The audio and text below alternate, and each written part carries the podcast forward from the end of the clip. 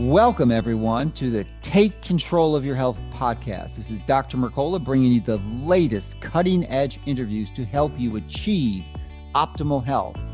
You can receive more information by subscribing to my free daily newsletter at Mercola.com. Because you won't find us on Google or Facebook, we respect your privacy and will continue to fight the Silicon Valley censorship. Thank you so much for listening. So let's get started with this week's latest program to help you and your family take control of your health.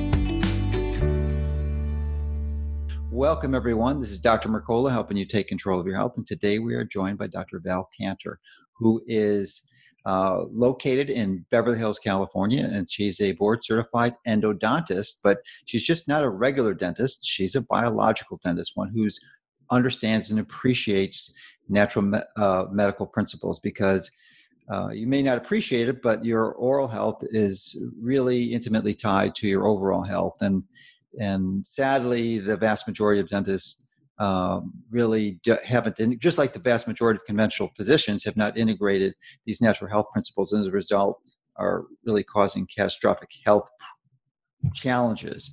You know, the, and interestingly, the sad reality is that if we knew how to eat from the time we were born, that the need for this type of, for any type of dentistry would I my, in my view would decrease by 90 to 95 percent because we just wouldn't have cavities. the, the, the cost for cavities would disappear, but that's not the case. And and thankfully we have trained professionals who can help restore our health, and, and Dr. Kanter is one of them. So welcome and thank you for joining us today. Thank you so much, Dr. Mercola. Pleasure to be here. All right. So uh, you're you know the, the third generation dentist. Your grandfather and father were dentists, I'm assuming? Uh, it was actually my father and my great uncle. Oh, great uh, uncle. Both, both, from Florida. He actually um, was practicing in Miami for for his whole lifetime, and, and my dad practices in Sarasota, Florida, so not too far. Yeah, yeah. He's on the, the Sarasota's on the other coast. I'm on the east coast because I love the ocean. But uh, the so you're but you're out in Beverly Hills, and uh, why'd you make that transition from Florida, man? That's like well, it's it's been a journey for sure. I'm you know born and raised in Florida for first 30 years of my life. I went to school at the University of Florida, had an amazing education, and but I was itching to get out to California. I love the weather, um, wow. I love the lifestyle, and so I knew I was going to make the move. And after 10 year, years in a small town of Gainesville, Florida, where the University of Florida resides, yeah. I was ready to get to the big city. So I quickly made my way over here. And over that first five years that I was here, you know, I just started doing self exploration. And, and that's what got me into the biological dentistry community, is because I started really waking up myself. You know, I had mm-hmm. some enlightening oh, moments and it was really interesting because I was raised in mainstream, mainstream dentistry, mainstream health, you know, not really understanding what I do now. And it was through that self discovery that I actually learned about water fluoridation and the major, major damage that that has created in, in this entire country and world, really. I got uh, involved with the Fluoride Action Network and worked closely with uh, Michael Connett um, for, for a long time doing been publishing research on some of the damages. Uh, some of the things that are so obvious to us is, um, you know, uh, uh, fluorosis in kids. Uh, it was originally thought to only affect 10% of kids, and now we're at the place where it's affecting 50% or more mm-hmm. kids. And with that, that's a window, that's a view of what's happening inside the body. And I know you're very familiar with this. So that's what got me on the path, and that led me into learning about ozone and, and laser therapy and it it really opened up a whole new world for me in the field of endodontics yeah so i think we since that's your specialty i think we should focus on that. Um, i've been aware of biological dentistry for the last 25 years and one of my early medical medical mentors has schooled me in that and i've made a lot of mistakes along the way. Uh, one of them was to have my amalgams removed and i had a, a, a probably somewhere over a dozen for sure, maybe been 16. Uh, and it was moved incorrectly and caused kidney problems. Uh, to this day, I still suffer from those challenges. But uh, fortunately, I knew enough early on, thanks to, the, to my mentors, that I did never wanted a root canal.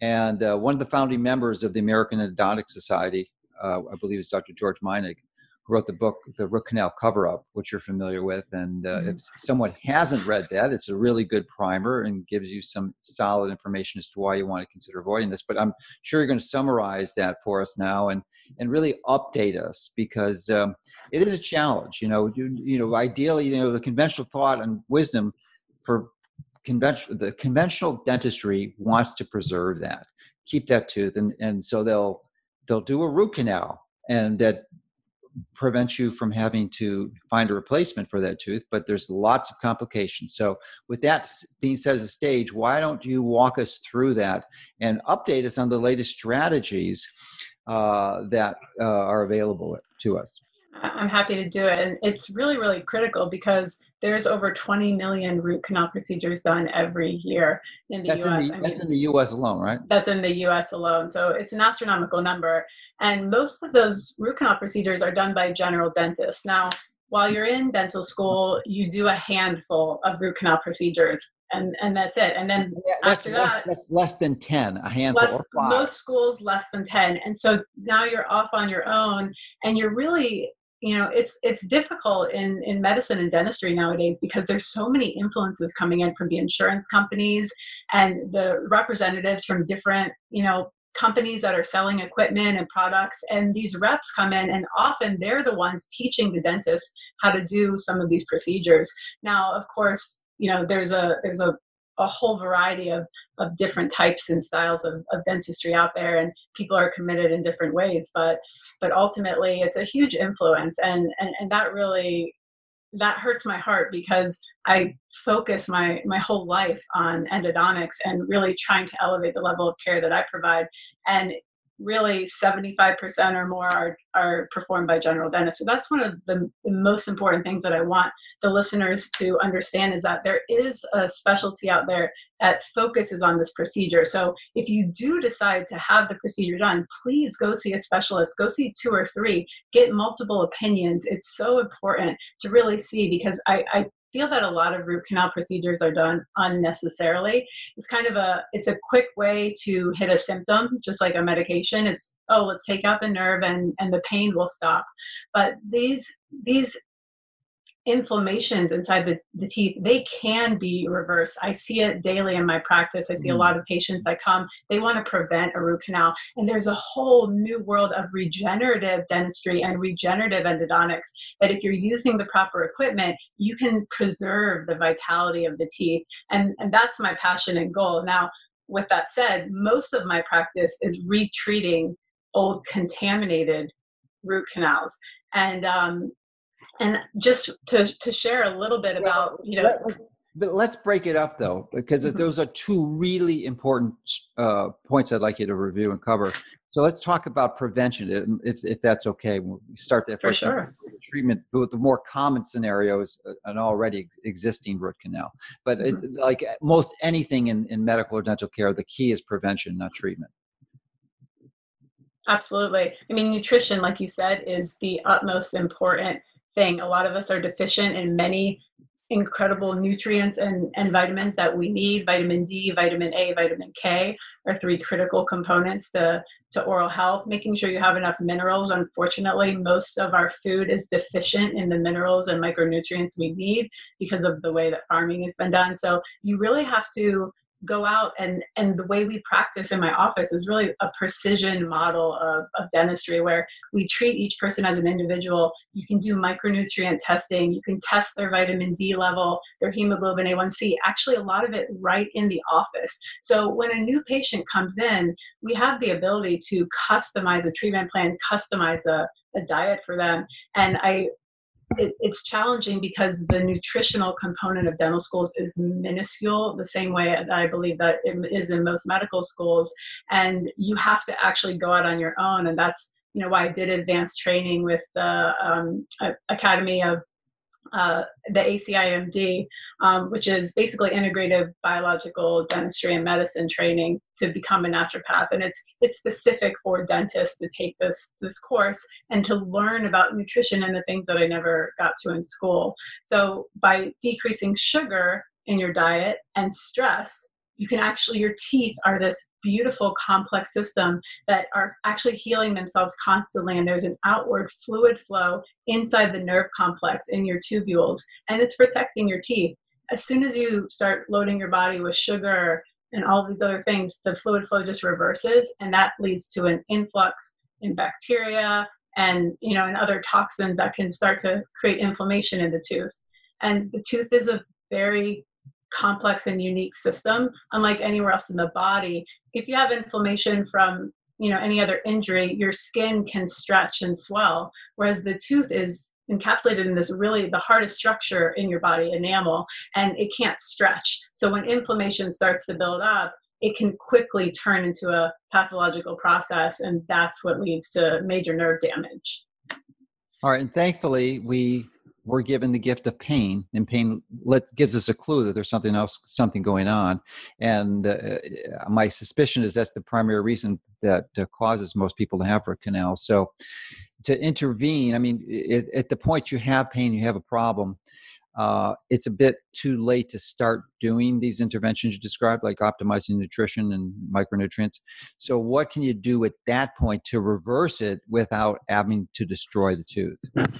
Okay, so with that said, I'm going to slide over to a couple images to show you some really cool stuff in in laser treatments and regenerative dentistry. One of the one of the things is uh, ozone therapy. Uh, mm. between ozone therapy and I love it. I know and, and, and laser therapy, I have found a way to reverse so many pulpitis. Pulpitis is inflammation of the pulp or nerve, nerve complex of the tooth. I have completely reversed them. Even when the decay and the bacteria have made it all the way into the nerve tissue, you can use the laser therapy to actually sterilize the surface of the nerve. Use the ozone gas to not only kill bacteria and, and any other pathogens that may be there, but actually stimulate the immune system response in the body. And so to give does, you an does, does, does the laser go through the tooth or do you actually have to expose the decay to the laser i'm going to show you a little video right now that i think you're going to love this is a example oh did i lose you no, I'm there. There you go. Okay, perfect. This is an example of how the laser can remove decay in a tooth structure. This is from one of my laser mentors, Dr. Mark Colonna. And if you watch in this video, it's phenomenal. This is the laser beam that you can see here. This is just an LED to show you where the laser energy is going because this wavelength you can't actually see with the human what's eye. The, what's, the, what's the wavelength? It's 2940. This is an erbium YAG laser. Okay. So if you if you watch in the video, you can just see the two structures starting to so it appears far, to just be melting away. Mm, yeah. Wow. So it's it's this is incredible because instead of using you actually don't even need anesthesia for a for a treatment like this with the laser because it's so gentle on the on the tooth structure when you use a, a, a drill there's tons of air and water blasting in and it creates major pain and sensitivity into wow. the tooth structure so the laser can do this entire process with absolutely no anesthesia and it's sterilizing the surface as you go why is this important when you have a drill Dr. Mercola, you have a, a burr that you're starting to remove decay yes. filled with bacteria correct? Now, right. as you go, as a dentist is drilling deeper into the tooth, into the more vulnerable layers near the nerve, you're you're carrying that bacteria that's trapped in the burr and you're actually driving it deeper in the tooth with the laser you're sterilizing cell layer by cell layer and it's it's really incredible so how that actually looks um, there's an area of decay in a tooth mm-hmm. okay this do, do you see that central area that's darker red that's the nerve tissue directly underneath this decay. So, so what the, I if the laser hits the nerve, does it kill the nerve? No, it doesn't kill the nerve. That's what's so beautiful about it. So, but my my goal is always to to prevent any sort of pulp exposure if I can. In mm-hmm. this view, you can see that area of decay is completely clean now from the laser wow. treatment. And it basically just sends these little pulses in that start to remove any soft tissue, any, any soft decayed tissue. And then we can leave a clean surface there too. Now, this is when I bring my ozone in and I ozonate the entire surface, and that gas can extend into the tubules. And, is, that, and, so is, uh, is that pre, that's post laser treatment? This is post laser treatment. So on from here, we use these special bioceramic materials. Um, and then if you see this, this video or this image here, what you're Mhm. looking at, the dark area is the nerve tissue. The bright white area is a filling, but Mhm. in between, you see that lighter gray. Okay, in between the Mhm. very dark and the very bright white.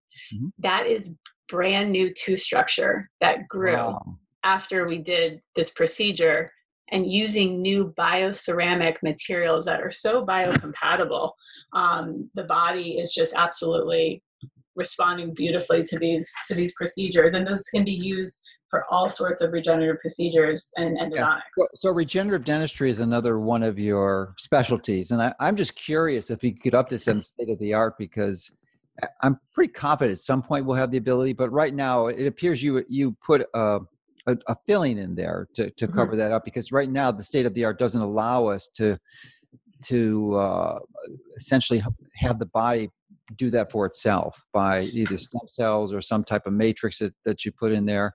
So, uh, w- can you give us an insight as to what the state of the art is and what the likely uh, pl- um, uh, anticipation is for having that, that type of technology where we could have truly restorative dentistry? I- there's definitely plenty of studies out there that are looking at using using collagen um, matrices embedded with different medications and different things that they're trying to stimulate the natural dent Wow. formation. I haven't read anything about new enamel forna- formation um, from a dental perspective. However, there's tons of stuff coming out about po- potentially regrowing t- teeth from scratch like using a tooth scaffold. So instead of having to to go to an implant you know something that's a, a complete foreign body but actually using these scaffolds that your body can grow a new tooth from. And what's really like and it's actually been happening for for a while using some of these biomaterials.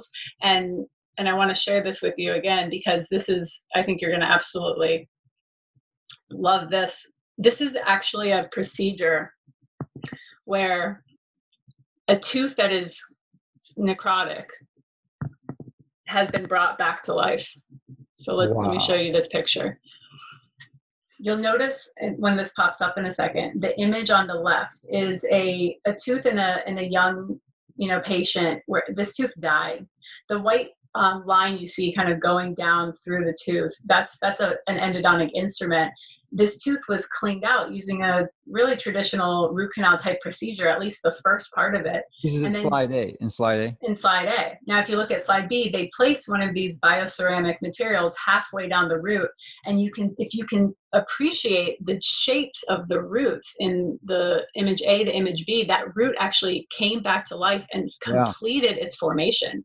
Yeah. For those who don't appreciate, that's the lighter gray around there. Yeah, the arrow's pointing Below to right. yeah exactly so this is so cool that that we have this and and lasers are are making a, a huge wave in dentistry i mean using photo biomodulation hmm or low level laser, you can actually stimulate the mitochondria inside the tissues, upregulating ATP production, collagen synthesis, angiogenesis.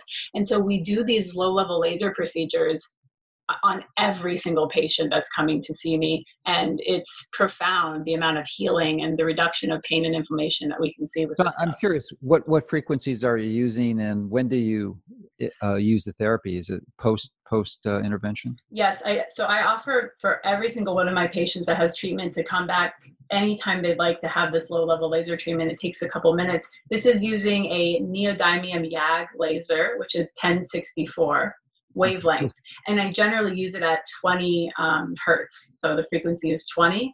And then if it's intraoral, we usually use it at a two watt um, power level. For just a few minutes, and that's all you need. That's all you need. There's a there's a magic um, window, window, right. yeah, of the amount of energy that you want to put into the cells without overdoing it. Yeah, because there's, it's it's a uh, use too much, it's going to be counterproductive. Yeah. So if you want to, um, if you want to go back to you know George Meinig's book that we initially started discussing and and some of the issues with you know traditional root canal therapy, I think it's really important that we hit some of these. Well, well, before we do we go there, I just want to finish up because you gave the encouragement uh, for someone having these challenges to see a, a board certified endodontist.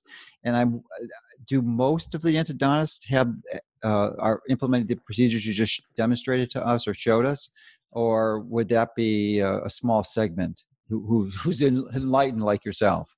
I think generally most endodontists are very comfortable with doing root canal procedures. So I think if a dentist sends their patient to an endodontist, you know, recommending evaluation or root canal therapy, I think most of them do it because they think it's necessary. Um, it's there are some, of course, that love doing regenerative treatments, as myself. My goal is to teach all of the dentists out there about these procedures because then it doesn't even have to go to that level. If someone needs a root canal procedure, they should see an endodontist if they decide to go that route. If someone, the dentists though, okay, so need to be the ones. Okay. Mm-hmm. So I get it. So the, the uh, but there's two components. I mean, if they actually have to have the procedure performed, ideally would be done by a, a trained, highly trained, skilled clinician. Yeah. But uh, the counterpart is ideally you want to avoid the, having the procedure at all. So I, I guess the bulk of the people I would hope would be seeking that intervention. And is there any uh, specific questions they should ask the, the endodontist? Uh, uh just if they're in, if they do regenerative therapies? yeah and i think one of the i think one of the top things that you should be seeking if you are you know a patient looking for a practitioner that's going to resonate with the, the things that you want which are some of these regenerative procedures are finding dentists that are using this laser therapy. Um, it's becoming more and more popular, but it's still probably only about 10% of dentists are, mm, are using dental lasers. So finding someone that's this this is the Fotona Erbium YAG laser, and I have I mean my whole life has changed since I started incorporating this into my practice. So that's what I would I would start there. Go to that you know okay. Fotona's website, find someone in your area using this laser therapy and and that person is already open and and on that level to where they are able to provide that care trained and has the equipment which is yes. a key i'm sure the equipment's not expensive it's probably six figures or more it's definitely very expensive but the people who are willing to pay that really truly care about the what they're what they're doing for sure. their patients and i think that's so important all right well now we can step into george's book and uh, we can highlight the reasons why you want to be so uh, aggressive about avoiding a root canal because there's a lot of reasons and it's not all related to your long-term health. Yeah reading that book myself it's it's obviously challenging as an endodontist to come into this new light and because i went into the specialty truly only only wanting to help people relieve them of infection. So mm-hmm. to even start to comprehend that i may be allowing this process to continue or to get worse by doing procedures was was a major blow to you know my heart my ego and everything that i believed in.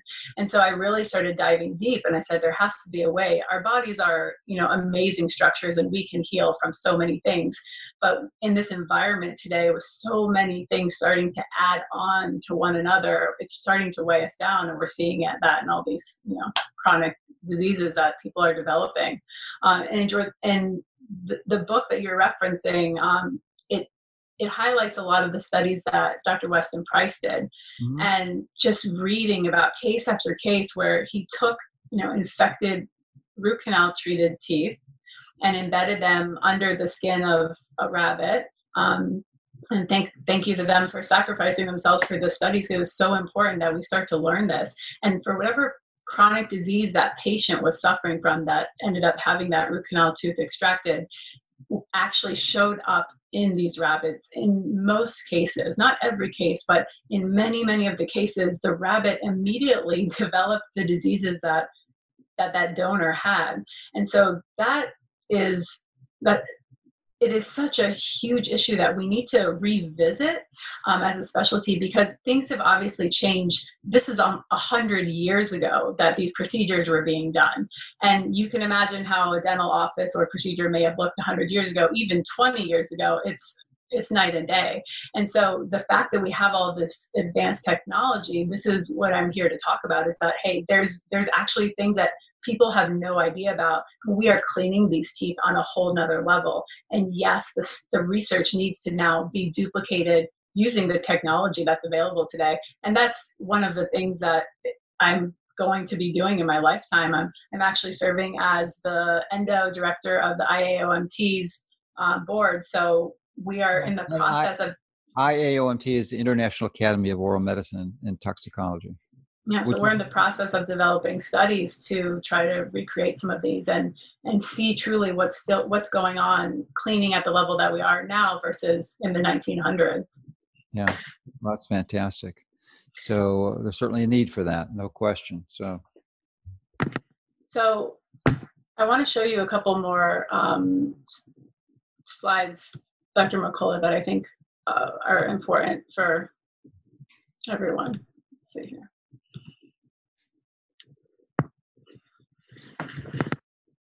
So look, we're, we're just talking about, you know, in the 1900s, these teeth are still very toxic. And even just nine years ago, according to the AAE, which is the American Association of Endodontists, this is the overseeing board of all of the specialty of, of endodontics, they, they even admitted current solutions and techniques are failing to completely remove everything from these teeth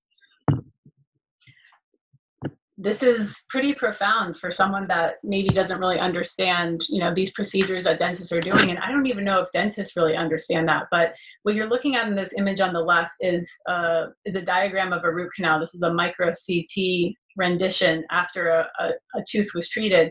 The red area is the area that the instruments cleaned out.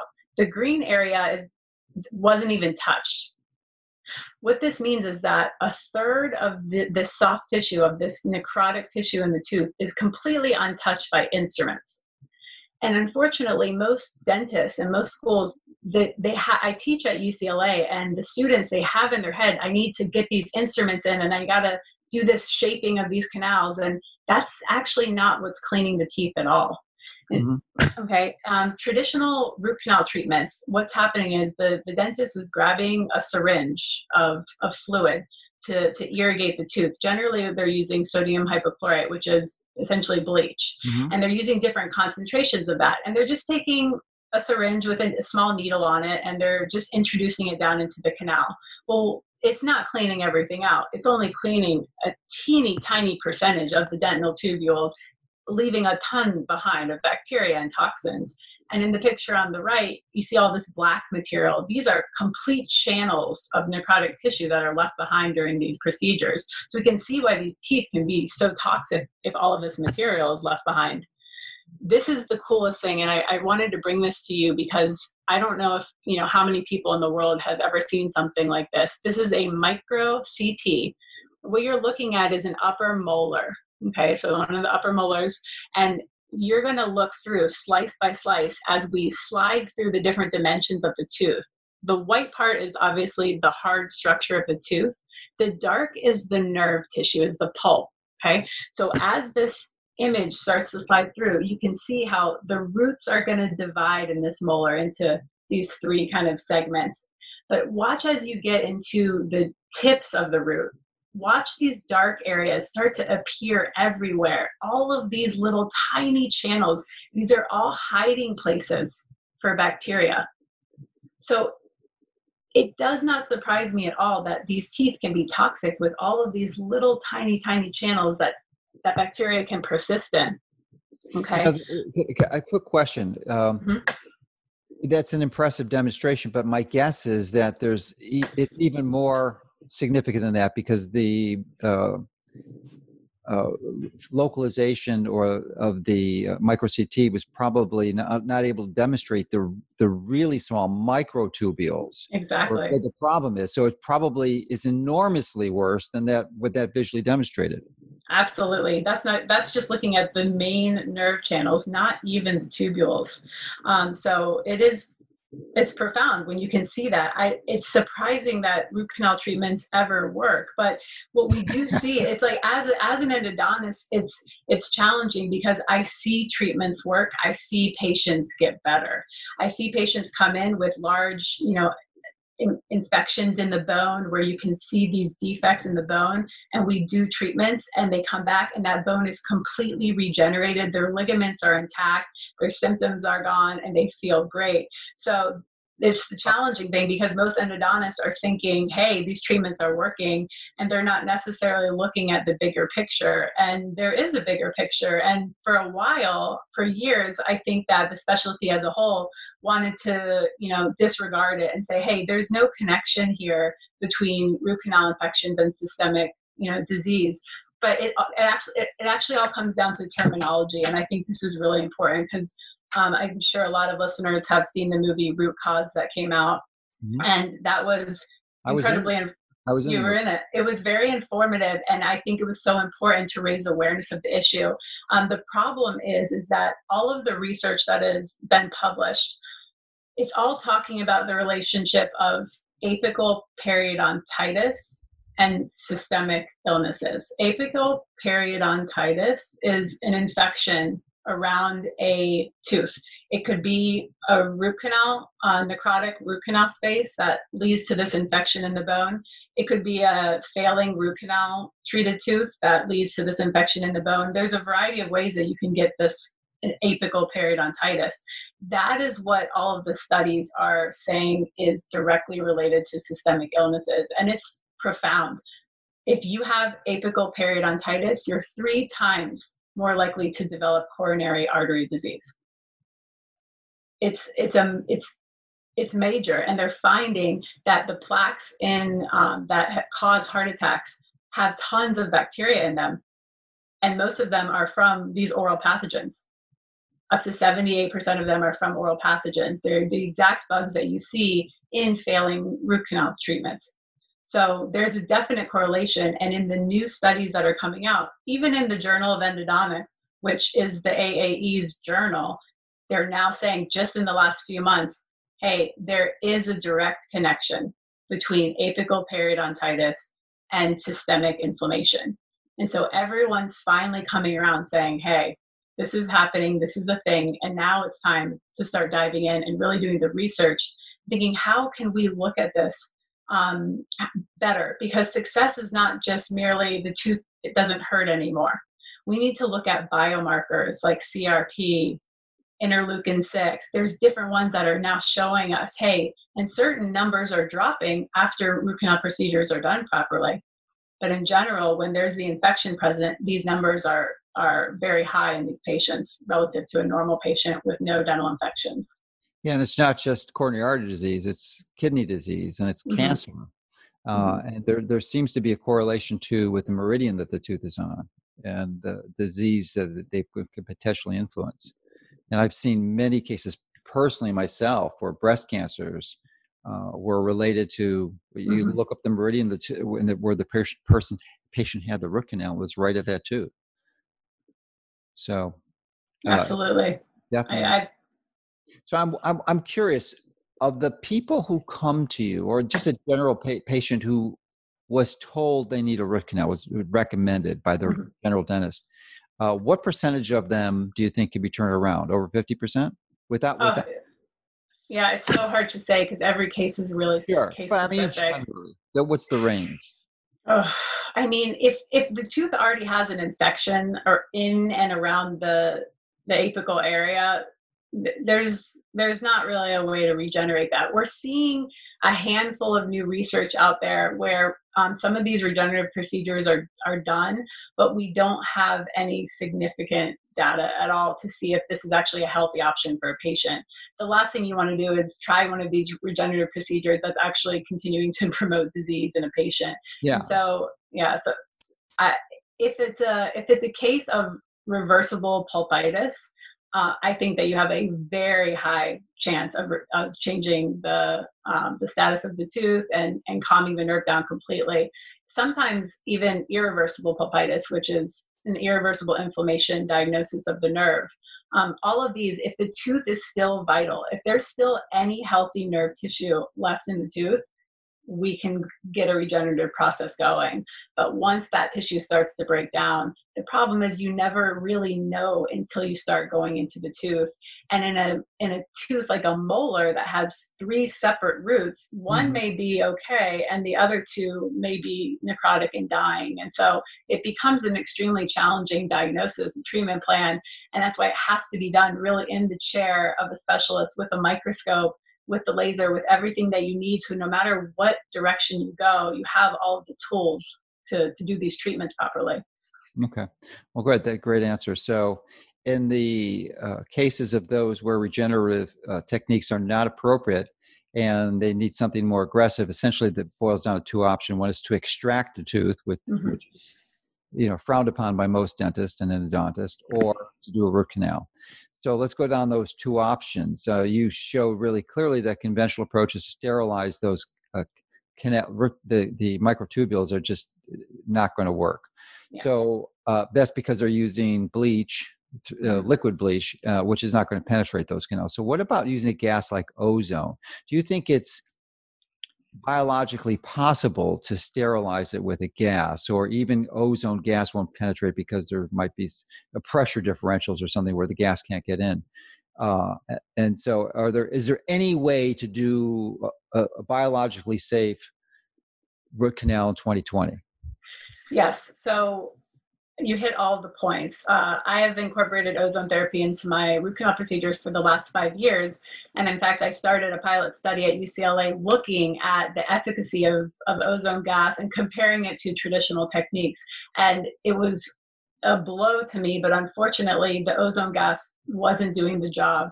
I, mm-hmm. it's we we used it at about 100 micrograms per milliliters, which is very high, but we only did it for one minute per canal. Now, what we know about ozone is it's dose dependent and it's mm-hmm. time dependent.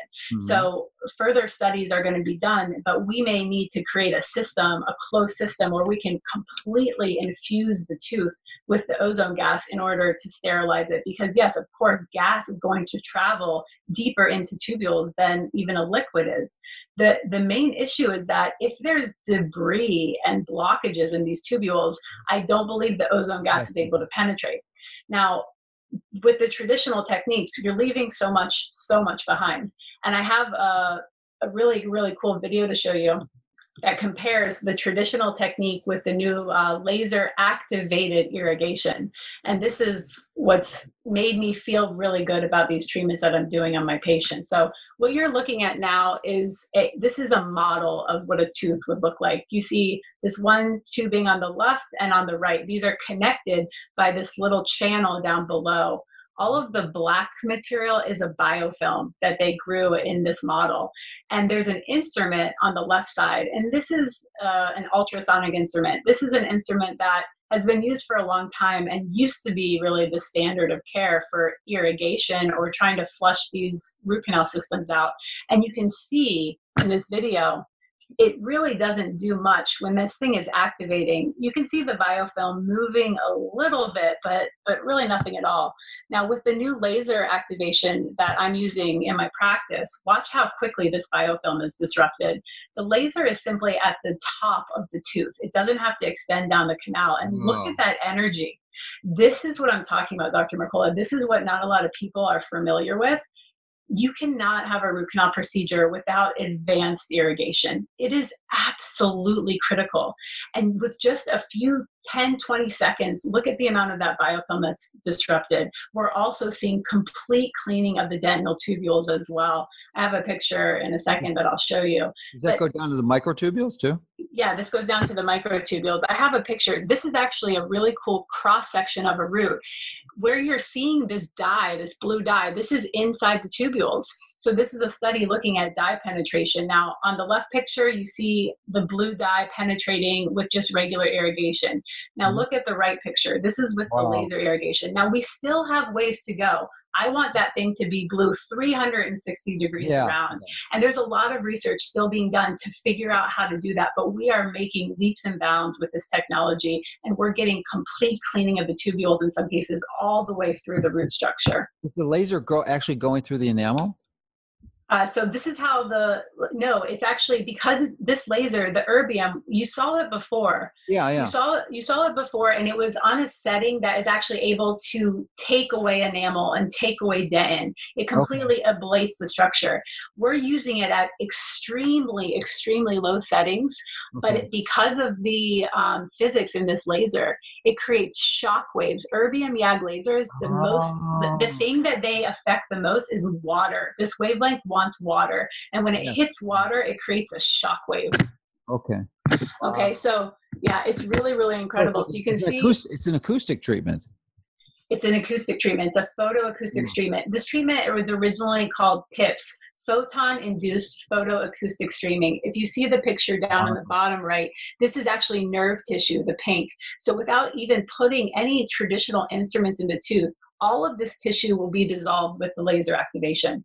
So with just a few minutes of this, you know, I like to do obviously more the better. And I just am flushing these teeth out, just like you see in that top image, and getting all of the debris and tissue out. So this is what allows us. There's one more technology that's on the market that's doing a really, really reaching a lot of endodontists. So if you need a root canal procedure, find someone that's using either the laser or this gentle wave procedure the GentleWave is using sound energy. So the it has this multisonic, all of these different frequencies, and you have a closed system on the tooth, and it actually sucks all of the soft tissue and necrotic tissue and debris out of the root structure. So between these two technologies, we're getting results like this. This is the look of the tubules when they're just sparkling clean. So mm. it, it is possible, but unfortunately, the majority of root canal procedures that are being done are not using this. So if you're out there, and, and this is what's really, really worrisome, is because as we know, so many people have root canal um, mm-hmm. treated teeth in their mouth. And sometimes, more often than not, there can be silent infections mm-hmm. around these teeth. And it's it's incredibly important to understand that if you have a root canal treated tooth in your mouth, you need to go have a 3D image. You mm-hmm. need to have a cone beam CT image. Yeah. Let and me show how, you. How many dentists have these, or, or do most endodont- endodontists have them? I don't know if most is the correct term, but it's definitely becoming the standard of care. And yeah, yes, is. I think that many, many endodontists have these. If they don't have one, they should have a place nearby that they're sending you out for a scan. You should have a 3D scan if you've ever had a root canal procedure. And that's my call of action to all of your listeners. Yeah. You co- need to cone, go get a 3D a 3D scan. Yes. Yeah. So you've got to have that. You don't even consider doing it unless you get that study done. It's it's just it's almost malpractice not to have it done. This is what it looks like, and it's so important that you understand. This is a this is an X-ray image, and I know a lot of you may not be familiar with looking at these, but this is going to be very obvious for you. Mm-hmm. On the image on the left, the the tooth right in the middle that has the white line down it, that is a root canal treated tooth. Now, if you generally look at the surrounding bone, it looks all about uniform. But when you look at the image on the right, you can see a large dark area over that tooth. Mm-hmm. Okay. Yes. Just right at the tip of the root, up near the sinus. That is a enormous periapical infection. This is the type of infection that is connected with all of these systemic diseases that you mentioned before. You mm. cannot even see it in a normal x ray image that you would get from your dental office. Mm-hmm. This is massive. Like if a dentist saw this CT image, they would be, wow, like this, you have to have this treatment right away. And it's completely missed in the periapical image. And this is why you have to go get a 3D cone beam CT dental scan uh, as soon as possible if you have any root canal treated teeth in your mouth. Okay, so say they come up with uh, they get the, the scan done and they find a periapical abscess like the, the CT scan shows. Can you use the treatments that discussed earlier when you're doing a pre uh, a root canal uh, initially? Can you do some post root canal intervention? Yeah and that's probably 75% of my practice is wow. redoing infected wow. root canals. People fly from all over to come. There's plenty of amazing endodontists out there and thank god more and more of them and i'm out teaching and lecturing internationally teaching them hey the importance of this and the importance is not just your success and your general success that an endodontist would you know be happy with. It is realizing the oral systemic connection and knowing that we can't leave anything behind if we want to feel good about helping our patients. This CT image is what I very often see. You, you see a cross section of these roots, and the arrow is pointing to a dark, a little dark circle. That is a completely missed canal, which means someone had a root canal procedure done and there was four channels of, of pulp tissue and only three were located and cleaned so forget about all the i mean we have all the tiny tubules. We have all of the accessory and little lateral tiny channels but they miss an entire channel. So there's tons of bacteria in these teeth and this is what i do every day in day out patients get the CT, we find these issues, we find the connections into the sinus, how it's related to all of these problems, and we just start breaking them down and, and doing our best to, to help these patients. Great.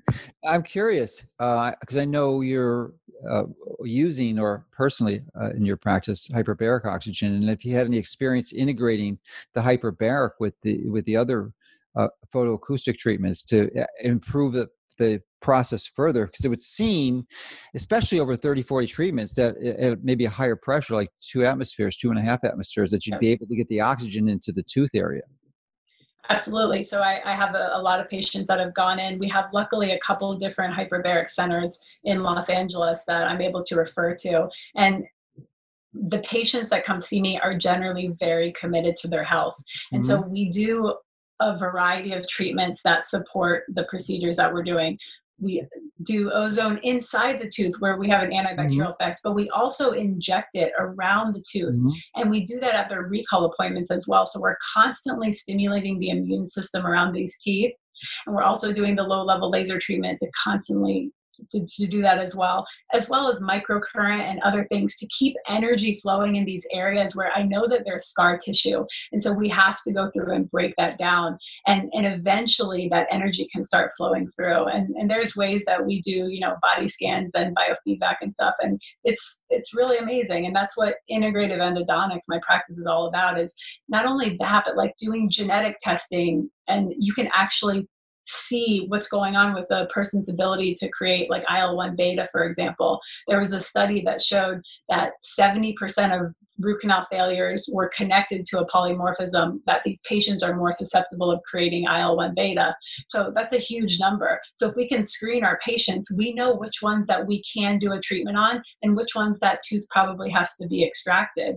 You know, there there are many issues with extracting teeth as well. Uh, there's a decrease in that neural feedback to the brain, and so it's being um, correlated with early early Alzheimer's and, and other sort of degenerative uh, neurodegenerative diseases. And also, when you take a tooth out, you're taking out that periodontal ligament, um, that ligament that's encompassing the root that we want to make sure if you are removing a tooth, you want to get it all out.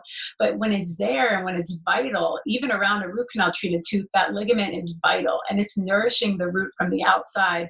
It's acting as a defense mechanism to any bacteria or things coming through. And it's providing 70% of the blood flow to the surrounding jawbone. So when you take a tooth out and you take the ligament out, you're cutting the blood supply to the jawbone in that area by 70%. And that's a profound number. And that's why you start to see all of the degeneration of the bone and the resorption when you take a tooth out, because there's really nothing left to support that, that bone. Mm-hmm. So in the past, these techniques weren't available to essentially sterilize the remaining uh, canals that you have now in the 21st century. Uh, so I'm wondering, uh, and so the recommendation generally was to remove the tooth, and I've had two teeth, maybe no, three teeth removed mm-hmm. because I didn't want to suffer the co- biological consequences of having infected uh, root canals.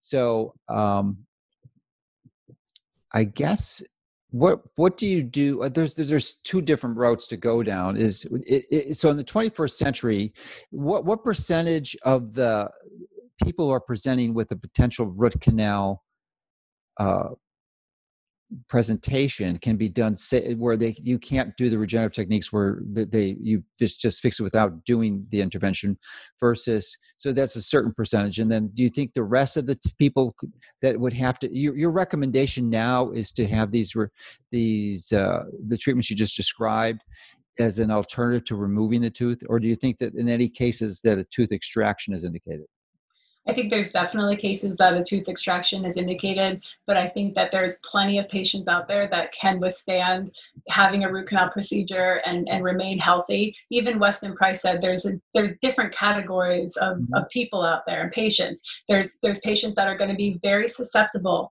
to these to any sort of remnant bacteria in these teeth causing systemic illnesses, and then there's going to be people that are just fine. And so he really was hoping that in the future we would continue to do research on this. And I think that's where the key is: is that we need to do more research with these new techniques. And I'm I'm on it. I'm, I'm it's definitely a goal of mine to get the research done to, to mimic some of these older studies using the new technology and, and looking at not only getting rid of the bacteria, but getting rid of the endotoxins and everything that the bacteria leave behind, because those move quicker and faster than the bacteria once they're released into the body. Yeah, so if a person um, has had a, a tooth or, or, needs their tooth extracted, what do you recommend to replace the the tooth? Do you recommend implants or a bridge or a, de- mm-hmm. a partial a partial? Yeah there's a couple options and of course i just always talk to the patient. I give them all the information and i guide them and let them decide for themselves what's going to be best. First of all if you're going to extract a tooth it needs to be done by a surgeon that's using you know biological um, things like prf platelet rich fibrin which really help the site heal and create new bone and new collagen in the area quickly and also provides like an immune response in the area. Um, so that's really important also if you're going to think about doing an implant or getting an implant placed you need to do sensitivity testing there's a there's a um, lab called melisa where you can look for metal sensitivity because actually a very high amount of people are sensitive to titanium which oh, most of the implants being placed are made of titanium. There's alternatives like zirconia, but it's mm-hmm. important that you find out if you are compatible with these materials before you put them in your body. So that's really important. And if you're not able to put these in your body because of sensitivity, then your options are going to be a bridge or a partial. But but metal in the mouth is becoming more and more of an issue and we're seeing it constantly it's creating you know these interference fields in the mouth and uh, a lot of people are having hypersensitivity reactions to them and it turns it into just a domino effect of, of the patient's overall health. And so we're constantly evaluating that and helping our patients try to figure out what materials are best for them and what um, prosthesis or restorative, um, you know, uh, plan yeah. is going to be best for them. Yeah, metal-free dentistry, I believe, is important, especially because you have two dissimilar metal, metals in your mouth, and you have a battery that creates current that is, yep. in many cases, much higher than the currents running in your brain. Absolutely. So it can definitely have some biological impact. So with 20 million root canals being done each and every year in the United States alone, it's literally almost every adult watching this is either personally affected or someone they know or love is affected. So you know you're watching this and it's, it's impacting you or someone you love. Mm-hmm. So it sounds like the if you're prudent and are responsible and really um, intend to optimize your health, that the first marching orders, unless they've seen a, a, a biological dentist like yourself, is to go out and get this special 3D cone, cone X-ray of your to- tooth. Right, the first step. Yes, that's step one. That's step one. So why don't you mm-hmm. walk us through the rest rest of the steps? Okay, so go get a CT scan. Generally, you can do that at an endodontist office. Have them evaluate the tooth. Make sure they send it for radiographic interpretation to the nearest, you know, university of your choice. Um, so, or there's a company called Beam Readers, and and these are, you know, board certified radiologists that look through every detail of the scan because like everything, some things can be missed. You know, your endodontist is just another human and they're doing their best to evaluate the area, but it's important that multiple people look at the scan. I always recommend getting multiple consultations yeah, that, and opinions. That, that, won't be an issue in the future. Probably the next three or four years, we'll have. We're going to use AI. Yeah. We'll have an AI read it. So the, the radiologist will be have, doing something different. It's going to be great. But I now, really look forward to that. Yeah. But now you need, you need to have a few, few eyes on this thing because it's so easy to miss. Absolutely. So you get getting different opinions, making sure there's plenty of biological dentists out there all over. Um, and how do they find this endodontist? And what, what are the resources that they can go online to find uh, one that's close to them? So if I were a patient, I would go to Fotona website, F-O-T-O-N-A, and uh, Gentle Wave. So Fotona is the laser company, and Gentle Wave dot, is dot, dot com and Gentle Fotona, Fotona.com and GentleWave.com. Okay, and they have a list of practitioners who exactly. You can find a list of practitioners that are using this technology. If you're going to someone using either of these technologies, you're going to generally be in good hands. I, in my practice, am using both. So I use the laser and the gentle wave. So we are just we are cleaning the ultimate capacity in these teeth, and that's what I feel is is necessary. Mm-hmm. Yeah, I could. I mean, it just seems obvious. I, you know, I, I I've uh, probably sensitized tens, if not hundreds, of millions of people to this issue of root canals being dangerous. I mean, mm-hmm. highly criticized for doing that. But the unfortunate side effect of that is, so what am I going to do? That was the yeah. common reaction. I'm so glad I ran across you because now there are some great things you can do yeah. that can that can address the issue and potentially even reverse it. And not well, if you have a root canal, you're not going to reverse that, but prevent you from having a root canal in the first place, but yes. certainly clean up what's already been done and not not remove the tooth. Absolutely, because people want to save their teeth, and I mean, we can tell them what the we can tell them the risks of keeping these teeth in their mouth. And I see patients all the time, you know, that are on complete opposite sides of the spectrum. Um, but we have to just give them the information and guide them the best that we can. But most people, I find, really do want to save their teeth because once you start taking teeth out, I mean, talk about limiting your mastication ability. You can't break down your food properly. And then we're getting into issues with absorption in the gut. And so it's, it can be a domino effect to start losing your teeth. So people generally do want to save them. And if you do, and if you're holding on to that, that tooth that's had a root canal, or what, what I find is actually the, the most sad um, is when I have patients that think they don't want a root canal they come in, but they come in with a very large infection around a tooth and they think they're helping themselves by not having the root canal procedure, but really they're in the worst case scenario. yes. They have a giant infection. They actually have the apical periodontitis that is proven to be related to systemic illnesses. And this is where it comes back. And this is, I think, one of the most important points is to terminology. A root canal is an anatomical structure inside of a tooth we have one in every tooth in our mouth. We all have this root canal space, this root canal structure. A root canal treatment is having this procedure done, and then after that, you have a root canal treated tooth in your mouth. So we all use the term root canal, and that's where all the confusion is. Oh, root canals cause this disease. Not really. Apical periodontitis or root canal infections cause these systemic illnesses, I believe are definitely related to all of these systemic illnesses. But a root canal procedure or a root canal treated tooth in itself does not cause the systemic mm-hmm. illness.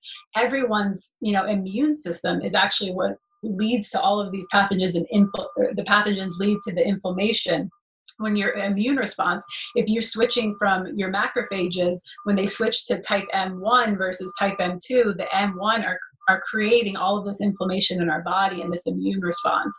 And it's a very complex system. So we need to just remember that these terms are very important. And I catch it, I catch myself saying it all the time. Oh, do you have a root canal? No, do you have a root canal treated tooth? Okay? Or is, are you going to have a root canal procedure? It's just really important that we start breaking these down when we're talking about and we're talking to so many people. Um, and and i'm just i'm so grateful for like everything that you do and your huge outreach because it's so important. And i manifested talking to you dr mercola about two years ago. I said i have to talk to mercola about this. And um, you know it came to me like the universe presents you know when when the time is right and i'm honored to be here and to share this information with you because we can't just recommend all of these teeth being removed because some of them are going to be okay in a specific person and some yeah. of them aren't and so i'm creating an educational platform to teach endodontists and dentists about the diagnosis, how to do precision dentistry, to figure out if your patient is healthy enough to withstand a treatment like this, when to choose extraction, and a whole a whole like six module course that's going to dive into detail about this. And so they can access that on my website i-endo.com and the courses are already starting and I'm going to be spending the next decade of my life really trying to to change this paradigm and to shift into the into the new way of healthcare. Yeah, and it's not. It's you're right. It's not a, a root canal, in it, but by itself, it is essentially it's an improperly treated root canal that has failed to to sterile sufficiently sterilize a tooth. So uh, as long as you have markers to do that, it's great. And, and you know, ozone is such a great tool. You know, I'm I just within the last year or two have come to more fully appreciate the value of ozone uh, around the teeth, especially when you have pain. And I, there's no doubt, not a micro doubt in my mind that I could have probably avoided almost all my cavities if I mm-hmm. had a proper ozone treatment. And you can get them at home. You don't have to see the dentist to do that. I mean, it's pretty safe. And yep. you can, I mean, just as long as you don't breathe it in. I mean, that's the whole key thing. You have to hold your breath when you're treating it. But it, there's no toxicity to ozone except for your lungs, and you just treat the tooth. I, I, I have literally turned around probably three, four, five different potential cavities and just eliminated them with ozone. Absolutely. And I want to share with you um, this this is a slide of, of me in clinic and these are two images on your left of how you can deliver ozone to a tooth so the image on the left is just using a small cannula and going mm-hmm. into these deep grooves in the tooth that are just starting to decay to reverse this process. And then the bottom picture, you actually have the silicone device that caps over the tooth. And nice. so you can get the ozone gas to really go down into the wow. canal. And this is what we can do after the root canal procedure. I agree I agree with you 100 and this is how you put it into the tooth during the root canal procedure, Dr. Mercola. Wow. So you're in one canal and you can see it. Look at this. Look at how close I can look in this tooth. You can see it bubbling up the other canals nearby. That's great. I'm really glad I got to show you that last one because I and, and, ear insufflation, uh, nas- breathing uh, through ozone oil and breathing it through when you have infections in the sinus that are related to your upper teeth. We do all of these extra procedures to support, and, and the ozone is phenomenal. I've seen cases, Dr. Griffin Cole, who's in Austin, Texas, who's mm-hmm. a big part of IOMT. I'm sure you know him. I was just he in Austin yesterday or two days oh, ago. wow. He showed me cases of osteonecrosis of the jaw that he completely reversed with ozone injections. This is something that the dental community has literally said it's not curable. And he has these cases where you see holes in the jaw completely rotting, and over a series of a few months of him doing ozone injections, complete resolution of the bone and soft tissues. This wow. is going to change dentistry, and it's so important that more and more people learn about it. And I just give a shout out to Dr. Phil Mollica and all of his work that he's done teaching dentists how to use ozone therapy. And I'm just so grateful for this team of integrative, you know, dentists out there that are coming together. And it's just going to take a little bit more time. Oh, we're going to break bit. through. We're going to break through. Yeah. What, what, what, you're, you, what, with respect to your colleagues, what percentage of them, Dana specifically, are open to this. I, I, I, suspect you're a minority, probably under 10%, maybe 5 10%. Yeah, maybe 1%. yeah, under, I would say under 5%. Um, I have been lucky enough to find a couple key people that I've been able to work with in my practice, but it is very challenging, but it's growing. And I commend the, you know, Katona and Gentlewave because mm. these companies are raising awareness and making sure that we start elevating our level of care because endodontics hasn't changed much. You know, the filing systems have changed a little bit, but it hasn't changed much over the last 30, 40 years. Mm-hmm. This is a new age. And because of the guy next door is now using this technology, more and more people are starting to get it because patients are becoming educated. They're going online, they're listening to these podcasts, and they're demanding it. And that's yeah. where it's going to come from. It's going to come from you, it's going to come from the patients. And when you guys start going to only practitioners using this technology, I'm telling you, it's going to shift. It's absolutely going to make make a difference. There's not a doubt, micro doubt in my mind. That's the way we hit the GMO issue: is that we educate the public to know that to, to demand it, so that we can they can vote with their pocketbooks. In the same way here, if you've got a root canal, and it's almost every one of you out there watching this, you need to go to these websites and and and if you value your health, you know, take it to the next level and clean, at least examine the tooth to see if you have an issue. It may be clean and then you're fine. You don't have to do anything else. But if it's mm-hmm. infected, you're an accident waiting to happen. And that's, that's the, the, the condition where the, you hear about all these people with root canals having problems is because the root canal was improperly sterilized and it got secondarily infected, went into an abscess, and that caused the problem.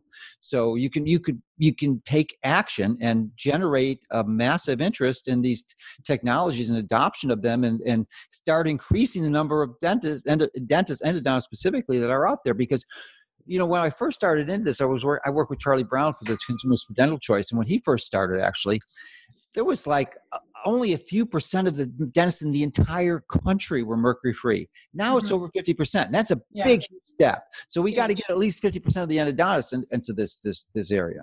I think we're going to do it. And I'm, I'm, my life is devoted to this. I'm all in and uh, I'm involved with the AAE and I'm, they know exactly what I'm doing. And, uh, do they give you a lot of, of, of flack or pushback? yeah, yeah. I brought up Weston Price, and they almost like knocked my chair over.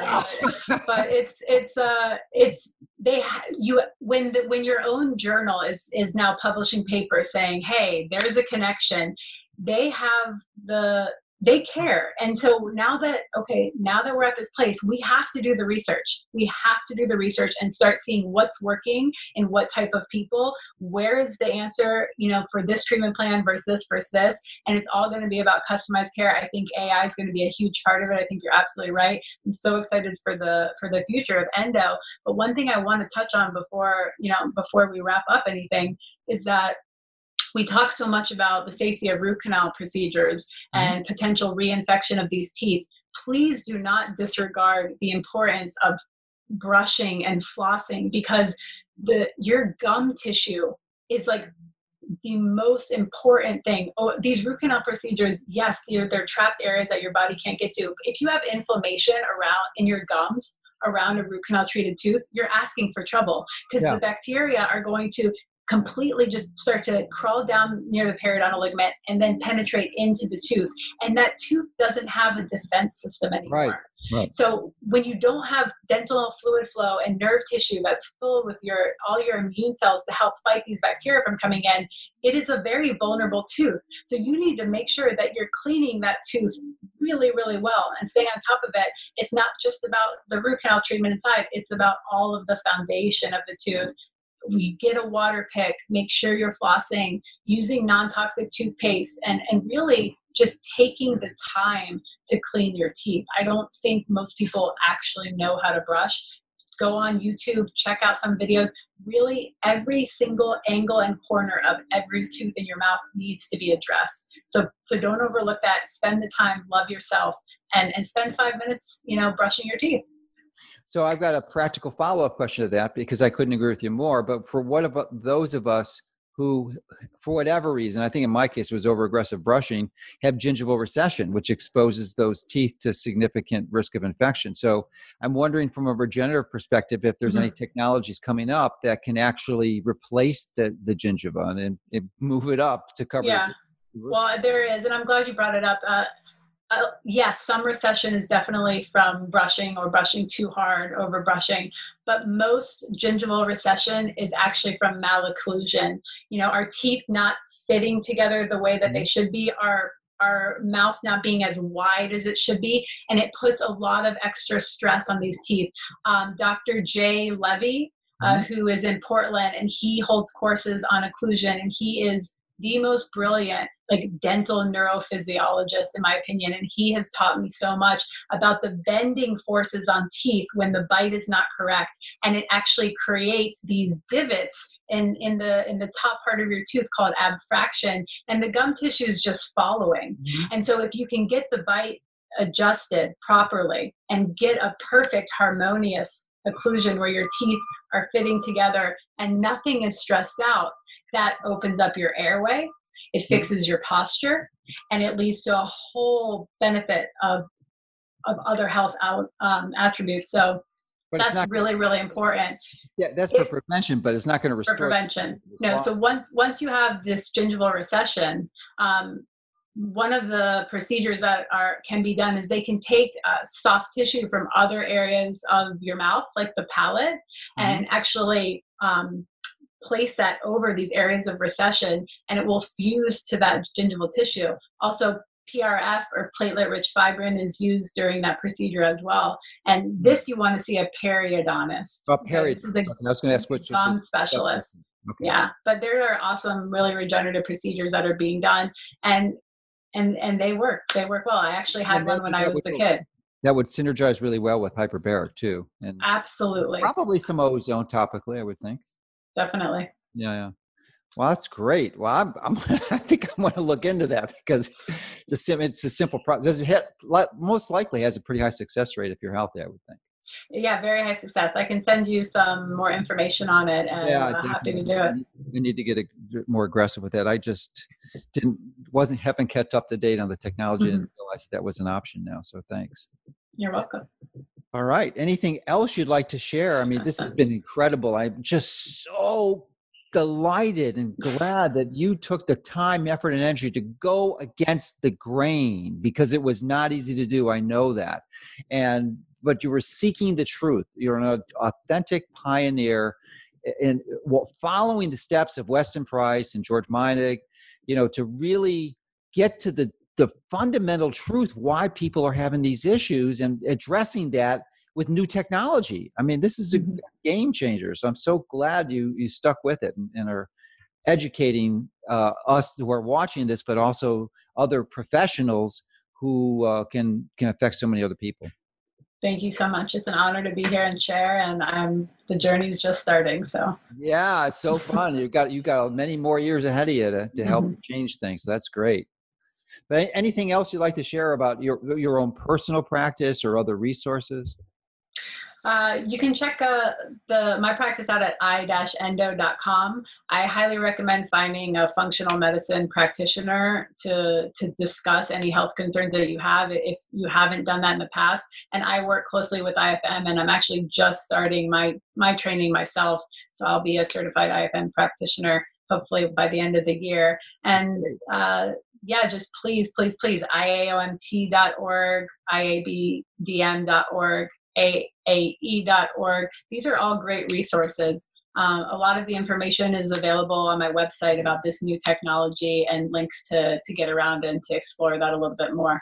You have any favorite books you'd like to recommend to people get up to speed on this? I mean, Nutrition and Physical Degeneration by Dr. classic. Weston Price is a classic. Yeah, yeah. Uh, Dr. Tom Levy just put out a new book called um, just around here. Yeah, it's about the the epidemic of these hidden infections. So That's that's an older one though. Actually, you just wrote a new one. I'm in, in probably Oh. on magnesium. Actually, I am interviewing him on this. yeah, the magnesium book. Yeah, absolutely. Right, and uh, he's a big advocate of vitamin C. I'm not so much, except for um, systemic infections like sepsis. Did you Mhm. know that septic shock kills one in five people in the world? Wow. One in five people. I did not know that. Yeah, it's it's just a shocking statistic, which is published uh, last week, I think. And I didn't know it either. I was just I was almost fell of my chair when I. Or actually, I was standing up, so I almost fell down. But uh, it was shocking, and, uh, th- and that's an indication where intravenous high dose vitamin C, especially Dr. Marik, who's uh, an intensive care, uh, emergency medicine physician, I think, has published a lot on this and Mhm. protocols on that can save people's lives. I mean, eighty percent success rates, and that's just incredible. But anyway, I was a little Wow. that's one of Dr. Levy's fortes is vit- intravenous vitamin C. Yeah, I know. All right. Well, this has been incredible. I want to again deeply thank you for all your uh, pioneering work and and helping more of us understand about these technologies too, because it- your oral health is so crucial. I think that's the fundamental thing that many, certainly many physicians fail to appreciate is the importance of oral health. And, you know, we're, we we have virtually no training in that at all Mhm. and Yeah. uh, you know it's it's the first step of what but you know them that for themselves personally they got to get done but they don't get the importance for their patients so it really is a key key point Absolutely. Thank all right you. Well thanks again Thanks, Dr. Mercola.